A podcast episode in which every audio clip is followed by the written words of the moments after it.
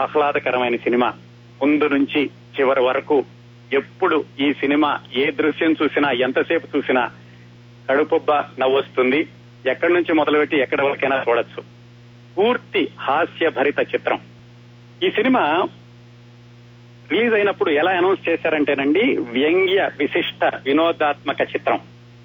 వ్యంగ్యం అంటే ఆ, అది హిలేరియస్గా ఉంటుంది. విశిష్టం ప్రత్యేకంగా ఉంటుంది. వినోదాత్మకం ఫుల్లీ ఎంటర్టైన్మెంట్ మూవీ పూర్తి హాస్యభరిత చిత్రం అంటే సాధారణంగా చిన్న చిన్న హీరోలు చిన్న చిన్న హీరోయిన్లు ఉండాలి. కానీ ఈ పూర్తి హాస్యభరిత చిత్రంలో ఒక పెద్ద హీరో ఆ రోజుల్లో కాదు అంతకు ముందు తర్వాత కూడా అతిపెద్ద హీరోగా వెలుగొందిన ఆయన హీరో. పంతొమ్మిది వందల డెబ్బై తర్వాత అండి. ఈ సినిమాని తొంభై ఐదు శాతం మంది చూసుంటారండి శ్రోతల్లో తప్పనిసరిగాను. అప్పట్లో ఉన్న వాళ్ళైనా అప్పటికి పుట్టని వాళ్ళు కూడా తర్వాత ఖచ్చితంగా చూసుంటారు ఈ సినిమాని. ఆ ఇంకో ప్రత్యేకత ఏమిటంటే ఆ సంవత్సరంలో ఆ సంవత్సరం లేదు నేను కావాలని ఆ సంవత్సరంలో ఆ టాప్ హీరో మూడు సెన్సేషన్ హిస్టరీ క్రియేట్ చేసిన సినిమాలను ఇచ్చారండి. అది చాలా పెద్ద రికార్డు. ఇంతవరకు ఏ హీరో కూడా అంత రికార్డు క్రియేట్ చేసి ఉండడు. ఇది ఎక్కడ ఏ పుస్తకంలో గాని ఎక్కడ రాసి ఉండకపోయినా ఒకసారి మనం వెనక్కి తిరిగి చూస్తే ఆ హీరో ఆ సంవత్సరం మూడు చరిత్రలో నిలిచిపోయే సినిమాలను ఇచ్చారు. ఆ హీరో యొక్క ఒక సినిమా గురించి ఈరోజు మాట్లాడుకున్నాం. ఆ సంవత్సరం ఆ రికార్డు ఏమిటంటే ఆయన ఆ- సంవత్సరం జనవరిలో ఒక సూపర్ డూపర్ హిట్ ఇచ్చారు. ఏప్రిల్లో ఇంకో సూపర్ డూపర్ హిట్ ఇచ్చారు.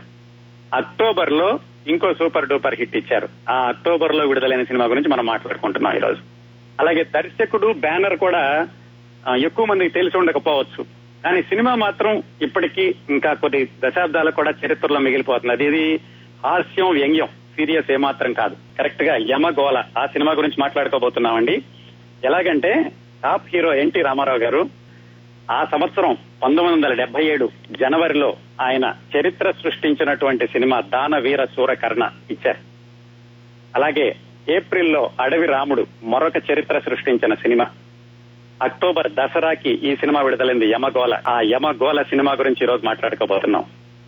హిస్టరీ ఏమిటంటేనండి ఈ మూడు సినిమాలు ఆ సంవత్సరంలో కోటి రూపాయల సినిమాలు. ఆ రోజుల్లోనండి కోటి రూపాయలు వసూలు చేయడం అంటే చాలా పెద్ద రికార్డు. ఇప్పుడంటే కోటి రూపాయలకి వాల్యూ లేదు అది వేరే విషయం. ఈ కోటికి ముందు లక్షాధికారి అంటే కూడా బాగా ఉన్నవాళ్ళు అనేవాళ్ళు. తర్వాత కోటీశ్వరుడు. ఈ కోటీశ్వరుడు రోజుల్లో ఈ మూడు సినిమాలు కోటి రూపాయలు వసూలు చేసినాయి. తెలుగు హిస్టరీలో ప్రేమాభిషేకం వరకు నాలుగే సినిమాలు కోటి రూపాయలు వసూలు చేసినాయండి. మొట్టమొదటిసారిగా కోటి రూపాయలు వసూలు చేసిన సినిమా లవకుశ. దాని తర్వాత దానవీర సూరకర్ణ. దాని తర్వాత అడవి రాముడు. నాలుగో కోటి రూపాయల సినిమా యమగోళ. అంటే పంతొమ్మిది వందల డెబ్బై ఏడులో ఎన్టీ రామారావు గారు మూడు సూపర్ డూపర్ వరుస హిట్స్ కోటి రూపాయలు వసూలు చేసిన సినిమాలను ఇచ్చారు. ఈ రికార్డు ఇంకా ఏ హీరోకి లేదండి. అప్పటి వరకు వాళ్ళు ఇప్పటితో కంపేర్ చేసుకోవద్దు. దాని తర్వాత ప్రేమాభిషేకం ఇంకా రికార్డులు మారిపోయినాయి వేరే విషయం అనుకోండి. అదండి ఈ రోజు యమగోళ సినిమా గురించి మాట్లాడుకుందాం. అసలు ఈ యమగోళ కథ ఎలా పుట్టింది? అసలు యముడు ఆ పేరంటేనే భయం కదా? చాలా సెంటిమెంట్ ఉన్న వాళ్ళకి ఆ యముడిని మనకి ఫ్రెండ్గా చేసేసి ఆయన ఒక కబెడియన్గా తీర్చిదిద్దడం ఎప్పుడు మొదలైంది? ఎలా జరిగింది?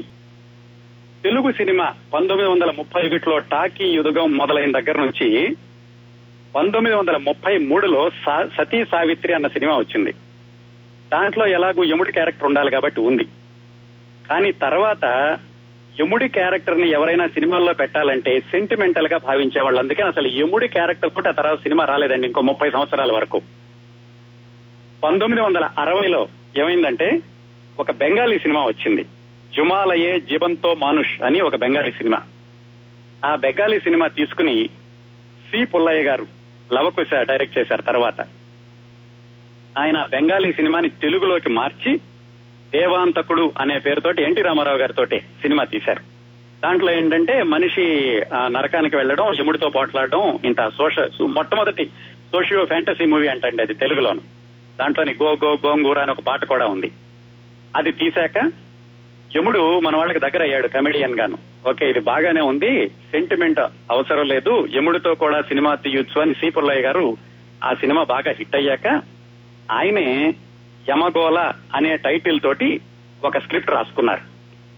యమగోళ సినిమా రావడానికి పదిహేను సంవత్సరాల ముందే ఇదంతా జరిగిందనమాట స్క్రిప్ట్ అయితే రాశారు. దేవాంతకుడి లైన్స్లోనే ఇలాగా ఒక మనిషి నరకానికి వెళ్ళడం యముడితో పోట్లాడడం ఇలా వినోదాత్మకంగా రాసుకున్నారు. అయితే ఆయన అనారోగ్యం వల్ల ఏమో కానీ ఆ స్క్రిప్ట్ కంప్లీట్ చేయలేదు. తర్వాత వాళ్ళ అబ్బాయి సిఎస్ రావు అని ఆయనకి ఇచ్చారు. సరే సి పుల్లయ్య గారు చనిపోయాక సిఎస్ రావు గారు కొంతకాలం ఆ స్క్రిప్ట్ మీద పనిచేశారు. సినిమా పేరు యమకోల కథ వేరే కథ అన్నమాట. ఇప్పుడు మనం చూస్తున్న యమకోల కథ కాదు అది. ఆయన పనిచేశాక మళ్ళా ఎన్టీ రావు ఎన్టీ రామారావు గారి తరం ఆయన బాగా హిట్ సినిమాలు ఇస్తున్న రోజుల్లో ఒక ప్రొడ్యూసర్ గారు ఎన్టీ రామారావు గారితో సిఎస్ రావు గారితో సినిమా తీద్దామని పివి నరసరాజు అని ఒక రైటర్ దగ్గరికి వెళ్ళి అడిగారు. ఆయనకి సిఎస్ రావు గారి కథ చెప్పారు. యమగోళ అని మా నాన్నగారు తయారు చేశారు ఒక కథ ఇది ఎన్టీ రామారావు గారితో చేస్తే బాగుంటుంది అని. అయితే డివి నరసరాజు గారు అది చదివి ఇది ఏం బాగోలేదండి ఇది ఎన్టీ రామారావు గారికి పనికిరాదు అని చెప్పడంతో వాళ్ళు ఏం చేశారంటే ఆ నిర్మాత సిఎస్ రావు కలిసి కృష్ణ గారితో వేరే సినిమా తీసుకున్నారు. అక్కడ చాప్టర్ అయిపోయింది. ఈలోగా నిర్మాత రామానాయుడు గారికి తెలిసి యమగోళ అన్న స్క్రిప్ట్ సిఎస్ రావు దగ్గర ఉందని ఆయనకి టైటిల్ బాగా నచ్చి ఆ స్క్రిప్ట్ కొనుక్కున్నారు. కొనుక్కుని ఆయన కూడా చదివారు. చదివారుగా నేను కథ నచ్చలేదు. టైటిల్ అయితే చాలా పవర్ఫుల్గా ఉంది కథ బాగాలేదని ఆయన కూడా దాన్ని పక్కన పడేశారు. అలాగా అన్ని చేతులు మారి దాదాపు పది సంవత్సరాల పాటు ఈ యమగోళ అనేటటువంటి టైటిల్ దాంతో దాని చుట్టూతా ఉన్నటువంటి కొత్త కథ నడిచింది. దీన్ని ఒక్క నిమిషం ఇక్కడ ఆపుదాం. రెండో వైపుకి వస్తే ఎస్ వెంకటరత్నం అని ఒక నిర్మాత ఉన్నారు. ఆయనది కూడా నిమ్మకూరు ఎన్టీ రామారావు గారి ఊరు. ఆయన నిజానికి నిర్మాత కాదు ఆయన డైరెక్టర్ ఆఫ్ ఫోటోగ్రఫీ అన్నమాట. ఆయన అప్పట్లో ఏ ఫోటోగ్రాఫర్ నంబర్ వన్ ఫోటోగ్రాఫర్ పెద్ద పెద్ద సినిమాలకు చేస్తూ ఉండేవాళ్ళు. వాళ్ళ అన్నయ్య పేరు ఎస్ కృష్ణారావు. ఆ కళాదర్శకుడి తమ్ముడు ఎస్ వెంకటరత్నం ఈయన ఫోటోగ్రాఫర్. అయితే ఆయన ఏం చేశారంటే పల్లవి ప్రొడక్షన్స్ అనే పేరు పెట్టి సినిమాలు తీయడం మొదలు పెట్టారు రెండు మూడు సినిమాలు తీశారు. ఒక మాదిరిగా ఆడిని. బ్రహ్మాండంగా సక్సెస్ అవ్వలేదు. కాకపోతే ఆయన బ్యానర్ని మెయింటైన్ చేస్తూ వస్తున్నారు. వస్తుండగా పంతొమ్మిది వందల డెబ్బై ఏడులో ఆయన ఈ తరం మనిషి అని ఒక సినిమా తీశారు. ఆ ఈ తరం మనిషి సినిమా అది శోభన్ బాబుతో తీశారు. అది అటర్ ఫెయిల్యూర్ అయింది. దానికి బాగా నష్టం వచ్చింది ఆయనకి. వెంటనే నష్టం పూడ్చుకోవాలి ప్లస్ ఆయన బ్యానర్ నిలబెట్టుకోవాలి. అంటే ఇంకొక మంచి సినిమా తీయాలి. అప్పుడు ఆయన మంచి సినిమా తీయాలి అంటే ఆయన ఫస్ట్ రైటర్ దగ్గరికి వెళ్ళారు. ఇవాళ మంచి సినిమా సేఫ్ సినిమా డబ్బులు వచ్చే సినిమా తీయాలి అంటే ఏం చేస్తారు ఎవరైనా? హీరో దగ్గరికి వెళ్తారు. కానీ ఆ రోజులు అందుకే దాన్ని స్వర్ణయుగం అంటారు. ముందు రైటర్ దగ్గరికి వెళ్ళాడు ఆయన. రైటర్ ఎవరు? డివి నరసరాజు గారు. ఆయన దగ్గరికి వెళ్ళి అయ్యా ఇలా సినిమా పోయింది నాది. విపరీతమైన నష్టం వచ్చింది. పన్నెండు లక్షలు పోయినాయటండి ఆ ఈ తరం మనిషి సినిమాలో. మీరు ఒక మంచి కథ చెప్తే ఏదైనా డబ్బులు వచ్చే సినిమా చేద్దామని ఆయన టీవీ నరసరాజు గారిని కలిశారు. అక్కడ మొదలైందండి. ఈ ఇప్పుడు మనం మాట్లాడుకోబోయే యమగోళకి బీజం. టీవీ నరసరాజు గారికి ఈ దేవాంతకుడు కథ గుర్తుంది. చాలా బాగుంటుంది. అలాంటి సోషియో ఫ్యాంటసీ కథ తీసుకుంటే బాగుంటుందని ఆయన కథ రాయడం అనుకున్నారు. అంటే ఏమిటి? ఒక మనిషి నరకానికి వెళ్ళడం అక్కడ యముడితో పోట్లాడడం ఈ హడావిడి. దానికి ముందు వెనకాల వేరే ఎపిసోడ్స్ ఏదైనా రాద్దాం అనుకున్నారు. అయితే ఏమిటంటే కొంచెం దీనికి పోలికలు ఉంటాయేమో దేవాంతకుడి సినిమాకి. దేవాంతకుడి సినిమా యొక్క రైట్స్ కొనుక్కుంటే బాగుంటుంది అని ఈ ప్రొడ్యూసర్ వెంకటరత్నం గారితో చెప్పారు. అయితే వెంకటరత్నం గారు కనుక్కుంటే అసలు ఆ సినిమా రైట్స్ ఎవరి దగ్గర ఉన్నాయో తెలియలేదు. జిల్లాల వారీగా కొనుక్కున్నారు. రైట్స్ కూడా ఒకళ్ళ దగ్గర లేవు అని తెలిసింది. ఏమనుకున్నారంటే సరే ధైర్యం చేసేద్దాం. మనం కథ రాసుకుందాం. ఎవరైనా వస్తే అప్పుడు చూసుకుందాంలే అని చెప్పేసి టీవీ నరసరాజు గారు కథ రాయడానికి కూర్చున్నారు. అయితే టైటిల్ కావాలి. యమగోళ టైటిల్ చాలా బాగుంటుంది. ఆ టైటిల్ డి రామానాయుడు గారి దగ్గర ఉంది. వెంకటరత్న గారితో చెప్పారు అయ్యా నువ్వు వెళ్ళి ఆ టైటిల్ కొనుక్కొచ్చుకో అని. ఆయన వెళ్ళి ఐదు వేల రూపాయలు ఇచ్చి రామానాయుడు గారి దగ్గర ఆ టైటిల్ కొనుక్కున్నారు. యమగోళ అన్న టైటిల్ వచ్చింది. కథ దేవాంతకుడి స్ఫూర్తితోటి తయారు చేద్దాం అనుకున్నారు. అప్పుడు డైరెక్టర్ ఎవరు అనుకుంటే డివి నరసరాజు గారు ఒక కండిషన్ ఏం చెప్పారంటే నాతో పాటుగా ఉదయం నుంచి సాయంకాలం వరకు కథ మీద కూర్చునే డైరెక్టర్ కావాలి. పార్ట్ డైరెక్టర్ నాకు వద్దు అని చెప్పారు. అప్పట్లో తాతినేని రామారావు గారని ఆయనకి పదకొండో సినిమా. ఆయన పర్వాలేదు ఒక మాదిరి సినిమాలు తీశారు. ఆయన తీసిన సినిమాలన్నీ డీసెంట్ హిట్స్ అవుతూ వచ్చినాయి. ఆయన నాకు బాగా తెలుసు ఆయన అడుగుతానని వెంకటరత్నం గారు చెప్పారు. అప్పుడు రెండు మూడు రోజులు అయ్యాక తాతినేని రామారావు గారు వచ్చి డివి నరసరావు గారు డివి నరసరాజు గారితో కూర్చుని కథ తయారు కథ మీద డిస్కస్ చేస్తూ ఉన్నారు. ఆ కథ ఏమిటి? సేమ్ దేవాంతకుడు చుట్టుపక్కల వేరే ఆ, సన్నివేశాలు అల్లుకోవాలి. అయితే రెండు ఇంగ్లీషు సినిమాలు స్ఫూర్తి తీసుకున్నారటండి.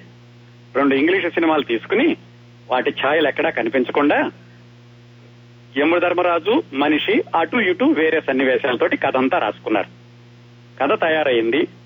దర్శకుడు ఉన్నాడు ఇంతవరకు వాళ్ళు హీరో ఎవరో అనుకోలేదు. కథ మీద అంత నమ్మకం ఉండేదండి ఆ రోజుల్లో. అంతా అయ్యాక సినిమా మొదలు పెట్టాలంటే డిస్ట్రిబ్యూటర్లు కావాలి. చాలాసార్లు చెప్పుకున్నాం కదా. సరే ఈ సినిమాకి మరి వెంకటరత్నం గారు అంతకు ముందే ఒక ఫెయిల్యూర్ సినిమా తీశారు కాబట్టి ఆయనకు పెట్టుబడి పెట్టడానికి ఎవరైనా వస్తారో లేదో వేరే వాళ్ళు ఎవరైనా కొత్త వాళ్ళు వస్తే మళ్ళా నేను కథ తిరిగి రాయాలేమో ఇలాంటి డౌట్లన్నీ డివి నరసరాజు గారికి వచ్చినాయి. ఆయన తాతినేని రామారావు గారితో చెప్పారు. అయ్యా ఇది వెంకటరత్నం తీస్తేనే బాగుంటుంది. వేరే వాళ్ళు వేలు పెడితే మళ్ళా నేను రాసి తిరగరాసి ఇవన్నీ నేను చేయలేను అని. ఒకవేళ అలా జరిగితే గనక నేను ఈ కథ తీసుకెళ్ళి వేరే ప్రొడ్యూసర్కి ఇచ్చుకుంటాను అని డివి నరసరాజు గారు చెప్పారు. వేరే ప్రొడ్యూసర్ ఎవరండి అని తాతనేని రామారావు గారు అడిగితే ఎన్టీ రామారావు గారు బాగా తెలుసు ఆయనకి ఇస్తాను ఈ స్క్రిప్ట్ అని చెప్పారు. అప్పుడు తాతనేని రామారావు గారికి ఒక ఆలోచన వచ్చింది. అసలు ఎన్టీ రామారావు గారిని ఈ సినిమాలో వేషం వేయమని అడిగితే ఎలా ఉంటుంది అని. అదే విషయాన్ని ప్రొడ్యూసర్ వెంకటరత్నం గారికి చెప్పారు. వెంకటరత్నం గారు అప్పటి వరకు చిన్న చిన్న హీరోలతోటే తీశారు కానీ ఎన్టీ రామారావు గారితో సినిమా తీలా అయితే ఎన్టీ రామారావు గారికి ఆయనకి కొంచెం దూరపు బంధుత్వం ఉంది. ఇద్దరిది ఒకే ఊరు నిమ్మకూరు నుంచి వెళ్ళారు సరే ఆయన ఏమన్నారంటే సర్లేండి ఏమవుతుంది? అడుగుదాం అన్నగారిని. మా అయితే కాదంటారు అంతే కదా మన కొట్టరు కదా అని ఒకరోజు పొద్దున్నే తెల్లవారుజామున ఐదు గంటలకు ఎన్టీ రామారావు గారికి ఫోన్ చేశారు వెంకటరత్న గారు. సరే ఆయన ఏ మూడ్లో ఉన్నారో వెంటనే వచ్చేసేయండి అని చెప్పారు. ఈయన వెళ్ళి కొంచెం చాలా హైలైట్గా చెప్పి కదంతా ఇలా టీవీ నరసరాజు గారు రాశారు. మరి ఈ సినిమా మీరు చేస్తే బాగుంటుంది అని అడిగారు. అయితే ఆయన ఏమన్నారంటే నేను అవుట్డోర్ షూటింగ్కి వెళ్తున్నాను ఒక రెండు వారాల తర్వాత వస్తాను వచ్చాక కథ పూర్తిగా వింటాను నరసరాజు గారి దగ్గర అని వెళ్ళారట ఈ విషయం టీవీ నరసరాజు గారికి చెప్తే ఆయన ఏమన్నారు రామారావు గారు సాధారణంగా కథ వింటాను అంటే ఆయనకి ఇంట్రెస్ట్ ఉంటేనే చెబుతారు. సాధారణంగా కథ నచ్చకపోయినా ప్రొడ్యూసర్ నచ్చకపోయినా వేరే కారణాలు చెప్పి ఆయన పంపించేసేస్తారు. కథ వింటాను అన్నారు కాబట్టి. నీ రొట్టె విరిగి నేతిలో పడినట్టే తప్పనిసరిగా నీకు ఒప్పుకుంటాడు అని డివి నరసరాజు గారు ధైర్యం చెప్పారు. సరే రెండు వారాలు అయింది ఎన్టీ రామారావు గారు షూటింగ్ నుంచి వెనక్కి వచ్చారు. డివి నరసరాజు గారిని పిలిచి కథ చెప్పమన్నారు.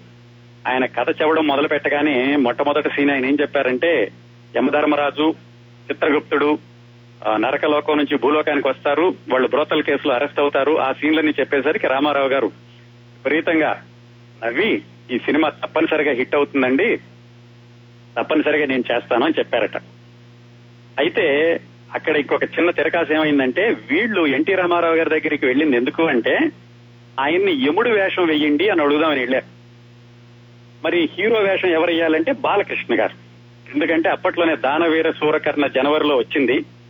బాలకృష్ణ అందరినీ బాగా ఆకట్టుకున్నాడు కుర్రవాడు చాలా యంగా ఉన్నాడు. అందుకని అతన్ని హీరోగా పెట్టి ఎన్టీ రామారావు గారిని యముడిగా పెట్టి ఈ స్క్రిప్ట్ చేద్దాము అని చెప్పేసి ఆ జీవి నరసరాజు గారు కూడా ఎన్టీ రామారావు గారిని దృష్టిలో పెట్టుకుని ఆ యముడిగా డైలాగ్స్ అవి కొంతవరకు రాశారు. హీరోకేమో బాలకృష్ణ అనుకున్నారు. ఆ విషయాన్ని రామారావు గారి ముందు పెట్టారు. రామారావు గారు ఏం చెప్పారంటే బాలయ్య బాబును అప్పుడే నేను బయటకు ఇవ్వను. అతనికి ఆ చదువుకుంటున్నాడు. చదువు అయ్యే వరకు కూడా అతనితోటి పెద్ద సినిమాలు అంటే పూర్తి స్థాయి సినిమాలు చేయించేటటువంటి ఆలోచన లేదు. నేను వేస్తాను హీరో వేషం అని చెప్పారు. వీళ్ళు కొంచెం కంగారు పడ్డారట. ఈయన హీరో వేషం వేస్తే మరి యముడు ఎవరు ఉండాలి అని. సరే ఈ డిస్కషన్స్ ఇలా జరుగుతూ ఉండగా టీవీ నరసరాజు గారు మాటలు రాయడం మొదలు పెట్టారు సరే ఎన్టీ రామారావు గారు హీరో అన్నారు కాబట్టి ఆయన దృష్ట్యా ఈయన డైలాగ్స్ రాసుకుంటూ వచ్చారు. యముడి దగ్గరికి వచ్చేసరికి యముడు ఎవరో ఇంకా తేలలేదు. మరి డైలాగ్స్ ఎలా రాయాలి అని రామారావు గారి దగ్గరికి వెళ్ళి అడిగితే ఆయనే యముడి పేరు సత్యనారాయణ గారిని పెట్టుకోండి అని ఆయనే సజెస్ట్ చేశారు. అప్పుడు డివి నరసరాజు గారు సత్యనారాయణ గారి దృష్టిలో పెట్టుకుని యముడు డైలాగ్స్ అన్ని రాసి మొత్తానికి స్క్రిప్ట్ పూర్తి చేశారు. ఆ విధంగా ఎన్టీ రామారావు గారు యముడు పాత్ర వేయాల్సింది ఆయన హీరోకి రావడం యముడి పాత్రలోకి సత్యనారాయణ గారు రావడం బాలకృష్ణ సినిమాలో లేకపోవడం ఇన్ని మార్పులు చేర్పులు జరిగి మొత్తానికి ఈ సినిమా పంతొమ్మిది వందల డెబ్బై ఏడు మే ఇరవై ఎనిమిదిన ఎన్టీ రామారావు గారి పుట్టినరోజు మొదలైంది. దానికి ఇంకొక ప్రత్యేకత కూడా ఉంది. ఆయన ఎస్ వెంకటరత్నం గారికి అంత తొందరగా డేట్లు ఇవ్వడానికి ఒక కారణం ఏంటంటే ఈ తరం మనిషి సెన్సారింగ్ పంతొమ్మిది వందల డెబ్బై ఏడు జనవరిలో అవ్వాల్సింది. అయితే రామారావు గారు దానవీర సూరకర్ణ హడావిడిగా పూర్తి చేసి నెల రోజుల్లో సంక్రాంతికి విడుదల చేయాలి అని ప్రయత్నిస్తున్న రోజుల్లో రామారావు గారికి సెన్సార్ డేట్ దొరకల. అంటే సినిమా సెన్సార్ వాళ్ళకి చూపించి వాళ్ళతో సెన్సార్ చేయించుకోవడానికి ఆయనకి అపాయింట్మెంట్ లేదు. అప్పుడు ఎస్ వెంకటరత్నం గారు తనకున్న డేట్ని ఎన్టీ రామారావు గారికి ఇచ్చారు. ఈ తరం మనిషి పోస్ట్ పోన్ చేయించి ఆ డేట్ ఎన్టీ రామారావు గారికి ఇస్తే ఎన్టీ రామారావు గారు ఆ డేట్లో దానవీర సూరకర్ణ సెన్సారింగ్ చేయించుకుని ఆయన విడుదల చేసుకున్నారు. ఆ విధంగా కూడా ఎస్ వెంకటరత్నం గారంటే ఎన్టీ రామారావు గారికి ఒక మంచి అభిప్రాయం ఉండింది. సొంత ఊరు దూరపు చుట్టం అవన్నీ కాకుండా ఇటీవలే సహాయం చేశాడన్న దీంతో కూడా ఆయన వెంటనే ఒప్పుకున్నారు. ఇంకోటి ఏమైంది పంతొమ్మిది వందల డెబ్బై ఏడు సంక్రాంతికి దానవీర సూరకర్ణ విడుదలై కోటి రూపాయలు వసూలు చేసి రికార్డులన్నీ బద్దలు కొడితే ఏప్రిల్లో మళ్ళీ అడవిరాముడు మొదలై అది కూడా మళ్ళీ రికార్డులు బద్దలు కొట్టడం మొదలైనప్పుడు అడవిరాముడు విడుదలైన నెల రోజులకి సరిగ్గా మే ఇరవై ఎనిమిదిన ఈ యమగోళ సినిమా షూటింగ్ మొదలు పెట్టారు మొట్టమొదటగా షూటింగ్ ఏం చేశారంటే విజయ స్టూడియోలో అంత సెట్టింగ్ వేసి యమలోకం సెట్టింగ్ వేసి అక్కడ షూటింగ్ మొదలు పెట్టారు అయితే ఎన్టీ రామారావు గారికి డివి నరసరాజు గారితో ఒక సెంటిమెంట్ డివి నరసరాజు గారు ఏ స్క్రిప్ట్ రాసినా కానీ ఆయన్ని సెట్లో ఉండమనేవాళ్ళు. ఎందుకంటే ఆయన సంభాషణలు రాసే విధానం ఉచ్చరించే విధానం ఎందుకు రాశారో ఇలాంటివన్నీ ఆయన బాగా ఆలోచించి రాస్తారు. ఆయనతో ఆయన కూడా ఉండగా షూటింగ్ జరిగితే బాగుంటుందని ఆయన టీవీ నరసరాజు గారిని ప్రతిరోజు సెట్కి రమ్మండం ఈయన కూడా ప్రతిరోజు సెట్టింగ్కి వెళ్ళడం అలాగా షూటింగ్ మొదలైంది విజయ వాహినిలో పంతొమ్మిది వందల డెబ్బై ఏడు మే ఇరవై ఎనిమిది తర్వాత. ఇంకా చాలా రికార్డ్ అండి. సినిమాలు ఈ దానవీర సూరకథ కానివ్వండి అడవిరాముడు కానివ్వండి యమగోళ కానివ్వండి కోటి రూపాయలు వసూలు చేయడం వెనకాల ఇంకో రికార్డు కూడా ఉంది. మూడు సినిమాలు కూడా నెల రోజుల లోపు తయారైనవేనండి. అడవిరాముడు సినిమాకి ముప్పై ఐదు రోజులు ఎన్టీ రామారావు గారు అవుట్డోర్లో షూటింగ్ చేశారట. అంటే దాదాపుగా నెల రోజులు. దానవీర సూర్యకర్ణ కూడా నలభై రోజుల్లోపే ఆయన మొత్తం షూటింగ్ పూర్తి చేశారు. ఈ యమగోళ సినిమాకి ఆయన ఇరవై ఏడు రోజులు మాత్రం ఆయన కాల్ షీట్స్ ఇస్తే డైరెక్టర్ గారు ఇరవై రెండు రోజుల్లో సినిమాని పూర్తి చేశారు. చూడండి అంత తక్కువ రోజుల్లో అంత కోటి రూపాయలు విలువ వసూలు చేసేటటువంటి సినిమా. ఈ సినిమా నిర్మాణానికి అయ్యిందైతేనేమో పదిహేను లక్షలు కోటి రూపాయలు వసూలు చేసింది. ఆ సినిమా తీసిన రోజులు మాత్రం నెల రోజుల్లోపే ఎందుకంటే పకడ్బందీగా వాళ్ళు స్క్రిప్ట్ రాసుకోవడం కానీ ప్లానింగ్ కానీ అంత కరెక్ట్గా ఉంటూ ఉండేది. సరే ఇరవై ఏడు రోజుల్లో ఆయన షూటింగ్ పూర్తి చేసేశారు. ఇంకా మిగతా క్యారెక్టర్స్ చిత్రగుప్తుడు అల్లు రామలింగయ్య గారు తర్వాత ప్రభాకర్ రెడ్డి రావు గోపాలరావు గారు వీళ్ళందరూ కూడా ప్రతి క్యారెక్టర్కి వాళ్ళు వాళ్ళు కరెక్ట్గా తీర్చిదిద్దినట్టుగా సరిపోయారు. హీరోయిన్ విషయం వచ్చేసరికి జయప్రద అప్పట్లో కొత్తగా వస్తుంది. ఆవిడ సినిమాల్లోకి వచ్చి రెండు సంవత్సరాలు అయింది అంతులేని కథ సిరిసిరి మువ్వ అలాగే అడవి రాముడు. అడవి రాముడు నుంచి ఎన్టీ రామారావు గారికి మంచి కాంబినేషన్ అని చాలా కమర్షియల్ కాంబినేషన్ అవుతుందన్న పేరుంది. దాంతో ఆవిడ్ని హీరోయిన్గా తీసుకున్నారు. జయప్రదకి ఎన్టీ రామారావు గారికి పరిచయం ఎప్పుడంటే ఈ సినిమాకి చాలా రోజుల ముందే ఆ అమ్మాయికి ఏడు ఎనిమిది సంవత్సరాలు తొమ్మిది సంవత్సరాల వయసు ఉండగా వాళ్ళ నాన్నగారిని నేను ఎన్టీ రామారావుని చూడాలి అని ఆవిడ గొడవ చేస్తుంటే వాళ్ళ నాన్నగారు రాజమండ్రి నుంచి ఈ చిన్న పిల్లని తీసుకుని ఎన్టీ రామారావు గారి షూటింగ్ వచ్చారట. ఆయనకి సినిమా వాళ్ళందరూ పరిచయం. జయప్రద గారి నాన్నగారికి. ఎందుకంటే రాజమండ్రి చుట్టుపక్కల ఎవరైనా షూటింగ్లకు వస్తే ఆయన సహాయం చేస్తూ ఉండేవాడట. అలా ఎన్టీ రామారావు గారికి ఏవో రొయ్యల పులుసు మామిడికాయలు ఇవన్నీ తీసుకుని చిన్నపిల్లని తీసుకుని ఇలా మా అమ్మాయి మిమ్మల్ని చూద్దాం ఉంటుంది అని రామారావు గారి దగ్గర తీసుకెళ్తే ఆయన చిన్నపిల్లని ఒళ్ళో కూర్చోబెట్టుకుని కబుర్లు చెప్పారట చాలా సంవత్సరాల ముందు. తర్వాత ఆ అమ్మాయి తోటి కొన్ని సంవత్సరాల తర్వాత ఆయన హీరోగా ఆ అమ్మాయి హీరోయిన్గా వేషం వేస్తారని ఆయన అనుకున్నట్టు ఆ అమ్మాయికి తెలిసి ఉండదు. ఆ విధంగా జయప్రద హీరోయిన్ ఇంకా జయప్రద రామారావు గారి కాంబినేషన్ అడవిరాముడు యమగోళ ఇంకా దాని గురించి మళ్ళీ రికార్డుల గురించి వేడిగా చెప్పాల్సిన అవసరం లేదు. ఆ విధంగా హీరో హీరోయిన్లు మిగతా పాత్రలు స్క్రిప్ట్ షూటింగ్ ముప్పై ఐదు రోజుల్లో అయిపోయింది. ఈ సినిమాలోనండి ఈ సినిమా విజయం గురించి మాట్లాడుకునేటప్పుడు మనం కంపల్సరీగా మాట్లాడుకోవాల్సిన తెర వెనుక హీరోలు కొంతమంది ఉన్నారు. అందులో ఒకరు వేటూరి గారు. వేటూరి సుందరరామూర్తి గారు పంతొమ్మిది వందల డెబ్బై ఆరులో ఈ సినిమా రిలీజ్ అవడానికి దాదాపు సంవత్సరంన్నర రెండు సంవత్సరాల ముందే ఆయన ఓ సీత కథ తర్వాత సిరిసిరిమువ్వ వీటిల్లో చక్కటి పాటలు పండితులందరూ మెచ్చుకునే పాటలు రాశారు. అడవిరాముడు సినిమా నుంచి ఆయన తన కళానికి రెండో వైపు ఉంది అని చెప్పి చూపించారు. ఆరేసుకోబోయి పారేసుకున్నానని. దాన్నే దీనిలో కూడా కంటిన్యూ చేశారు. అప్పటి వరకు ఉన్నట్టండి ఆత్రేయ అప్పుడప్పుడు ఆరుద్ర ద్వంద్వార్థాల పాటలు రాస్తూ ఉండేవాళ్ళు. వేటూరి గారు వచ్చాక రెండర్థాలు తీసేసి ఒకటే అర్థంతో ఉండేటటువంటి పాటలు రాశారు. అర్థం ఏమైనా కానీ దాన్ని అన్వయించుకునే వాళ్ళని బట్టి ఉంటుంది. అది దాన్ని పక్కన పెడితే చక్కటి తెలుగు పదాలు రాశారండి వేటూరి గారు. వేటూరి గారు రాసిన ఈ పాటల్లో ఒకసారి దాంట్లో అర్థాన్ని కొంచెం పక్కన పెట్టి దాంట్లో పదాలు చూడండి చక్కటి తెలుగు పదాలు రాశారు. పరిగి ఏరడం ఆ పలక మారిపోవడం ఇలాంటివన్నీ ఆ కృష్ణా జిల్లాను పంట పొలాల్లో నుంచి వచ్చినటువంటి మాటలు అన్నమాట. చక్కటి మాటలు వాడారు ఆయన పాటల్లోనూ. అలాగే ఈ సినిమాకి ఇంకో తెర వెనక హీరో చక్రవర్తి గారు. అప్పటి వరకు ఆయన చాలా సినిమాలు చేస్తూ వస్తు వస్తున్నప్పటికీ కమర్షియల్ సినిమాకి చక్కటి పాటలు మాస్ పాటలు ఇవ్వగలడు చక్రవర్తి అని ఈ సినిమాతోటి ఆయన పేరు తెచ్చుకుని దాని తర్వాత ఆయన ప్రపంచం ఓ దశాబ్దం పాటు కొనసాగించారు.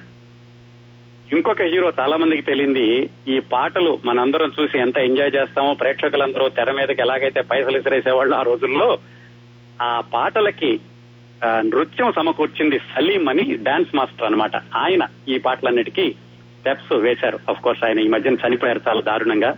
అది వేరే విషయం. ఆయన ఇంకొక హీరో ఇంకపోతే అందరి అన్నిటికీ మించిన పెద్ద హీరో డివి నరసరాజు గారండి.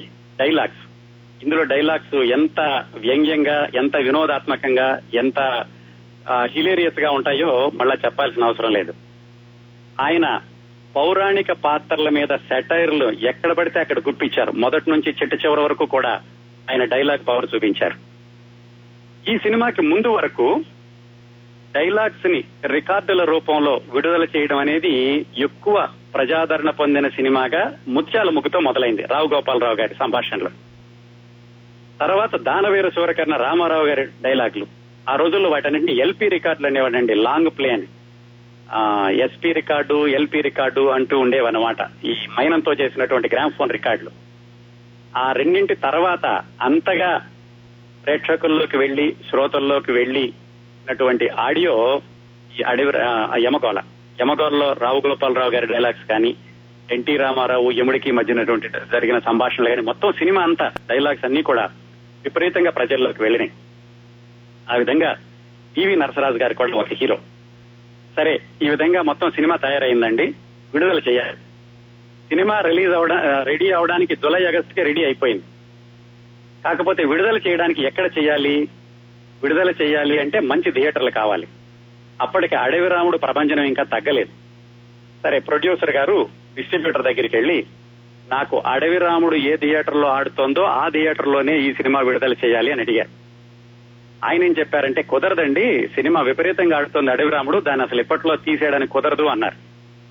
అయితే ఈయన ఏం చేశారంటే అయితే ఓ పని చేయండి. మీరు అది వంద రోజులు అయ్యే వరకు లేకపోతే నూట యాభై రోజులు అయ్యే వరకు నేను ఆగుతాను. ఆ థియేటర్లే నాకు కావాలి అని సినిమా పూర్తి చేసి పెట్టుకుని ఆయన ఒక సినిమా ఫెయిల్ అయ్యాక ఈ సినిమా పూర్తి చేసి రెండు నెలల పాటు ఆయన దాచుకున్నారు ఆ సినిమాని విడుదల చేయకుండా. అదే రోజుల్లో మళ్ళా పంతొమ్మిది వందల డెబ్బై ఏడు ఆగస్టు ప్రాంతాల్లో ఎన్టీ రామారావు గారి చాణక్య చంద్రగుప్త విడుదలైంది. దానవర సూరకర్ణ తర్వాత ఆయన సొంత సినిమా. ఆ సినిమా విడుదలైనప్పుడు ఈ నిర్మాత గారు పేపర్లో పెద్ద ప్రకటన ఇచ్చారు. అక్టోబర్లో అక్టోబర్ ఇరవై ఒకటిన యమగోళ సినిమా విడుదల చేస్తున్నాను అని.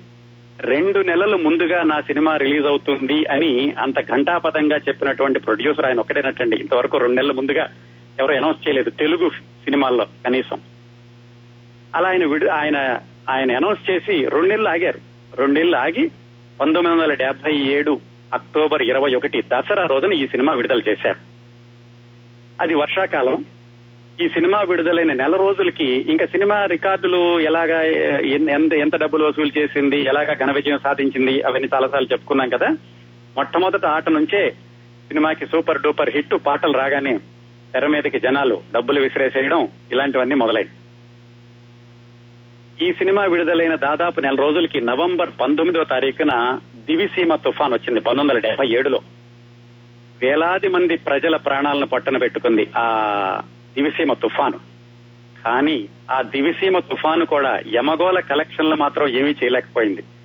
ఎక్కడా కలెక్షన్లు తగ్గకుండా కలెక్షన్ల వరద తగ్గకుండా తొంభై రోజుకో ఎనభై రోజుకో కోటి రూపాయలు వసూలు చేసిందటండి ఆ సినిమా. చెప్పుకున్నాం కదా ఇది కోటి రూపాయలు వసూలు చేసిన నాలుగవ తెలుగు సినిమా నాలుగు ఎన్టీ రామారావు గారివి అవడం అది రికార్డ్ అన్నమాట. ఇంకా చాలా రోజుల్లో చాలా థియేటర్లో వంద రోజులు ఆడిద్ది కొన్ని కేంద్రాల్లో నూట డెబ్బై ఐదు రోజులు ఆడింది. హైదరాబాద్లో కూడా నలభై వారాలు ఆడింది. అడవి రాముడు తర్వాత అంత రికార్డులు సృష్టించింది యమగోళ. ఈ కోస్తా తుఫాను దివిసీమ తుఫాను వచ్చాక ఆ దివిసీమ తుఫాను బాధితుల కోసం అని చెప్పేసి విరాళాలు సేకరించడానికి రామారావు గారు మిగతా సినిమా వాళ్ళు సాంస్కృతిక కార్యక్రమాలు నిర్వహిస్తే దాంట్లో రామారావు గారు శ్రీకృష్ణుడిగా జయప్రద రుక్మిణిగా ఒక ఘట్టం వేస్తూ ఉండేవాళ్ళు అనమాట ఆ విధంగా కూడా ఈ సినిమా తర్వాత రామారావు గారు జయప్రద కలిసి స్టేజ్ ప్రదర్శనలు ఇచ్చి ఆ ఆ తుఫాను బాధితులకు విరాళాలు సేకరించారు. ఇక ఈ సినిమా కేవలం తెలుగులోనే కాకుండా హిందీలో కూడా ఈయనే. తాతినేని రామారావు గారి దర్శకత్వంలోనే హిందీలో లోక్ పర్లోక్ అనే పేరుతోటి దాన్ని హిందీలో తీశారు. అయితే ఏమైందంటే హిందీలో వాళ్ళకి సెంటిమెంట్ ఇలా యముడిని కమేడియన్గా చేశారు అని చెప్పేసి వాళ్ళు గొడవ చేయడంతో చాలా థియేటర్లో దాన్ని ముందుగా బ్యాన్ చేశారు. బ్యాన్ చేయడం బ్యాన్ చేసి మళ్ళా తర్వాత లిఫ్ట్ చేశారట. ఎనీహో అది అనుకున్నంతగా సక్సెస్ అవ్వలేదు. అలాగే దీన్ని తమిళంలో కృష్ణవేణి అని ఒక ఆవిడ దాన్ని తమిళంలో తీశారు. ఆ తమిళంలో ఆ సినిమా పేరు యమనుక్కు యమన్. ఆ కృష్ణవేణి గారు ఎవరంటే ఎన్టీ రామారావు గారి మొట్టమొదటి సినిమా మన దేశానికి నిర్మాత. అయితే తమిళంలో ఒక దెబ్బ ఎక్కడ దెబ్బ కొట్టిందంటే యముడు హీరో ఇద్దరు శివాజీ గణేశన్ గానే పెట్టారు. దాంతో తమిళంలో కూడా సరిగ్గా ఆడలేదు. దాని తర్వాత ఆ శ్రీకృష్ణవేణి గారు అసలు తర్వాత సినిమాలు తీయలేదు. అదండి యమగోళ సినిమా మిగతా భాషల్లో ఫెయిల్ అయినటువంటి వైనం. దేవాంతకుడి సినిమా మాత్రం తమిళంలో డబ్బింగ్ చేస్తే బ్రహ్మాండంగా ఆడింది ఎన్టీ రామారావు గారి ఆ రోజుల్లోనూ. ఆ విధంగా యమగోళ నేపథ్య కథనాలు అవి సృష్టించినటువంటి రికార్డులు. ఇంకా డైలాగ్స్లో కూడా ఈవి నరసరాజు గారు ఒక డైలాగ్ రాస్తారు. ఒక యువజన నాయకుడు రావాలి నరకానికి ఇంకా రాలేదా? బలవంతంగా ఆ కుటుంబ నియంత్రణ ఆపరేషన్ చేయించిన ఆయన సంజయ్ గాంధీని దృష్టిలో పెట్టుకుని ఆయన రాశాడని చాలా మంది కాంగ్రెస్ వాళ్ళు గొడవ చేయడం కొన్ని థియేటర్లో ఆ డైలాగ్ కట్ చేయడం కూడా జరిగింది. అఫ్ కోర్స్ ఎల్పీ రికార్డులో అయితే అద్దావధిగా ఉంది. అవండి యమగోళ కబుర్లన్నీ.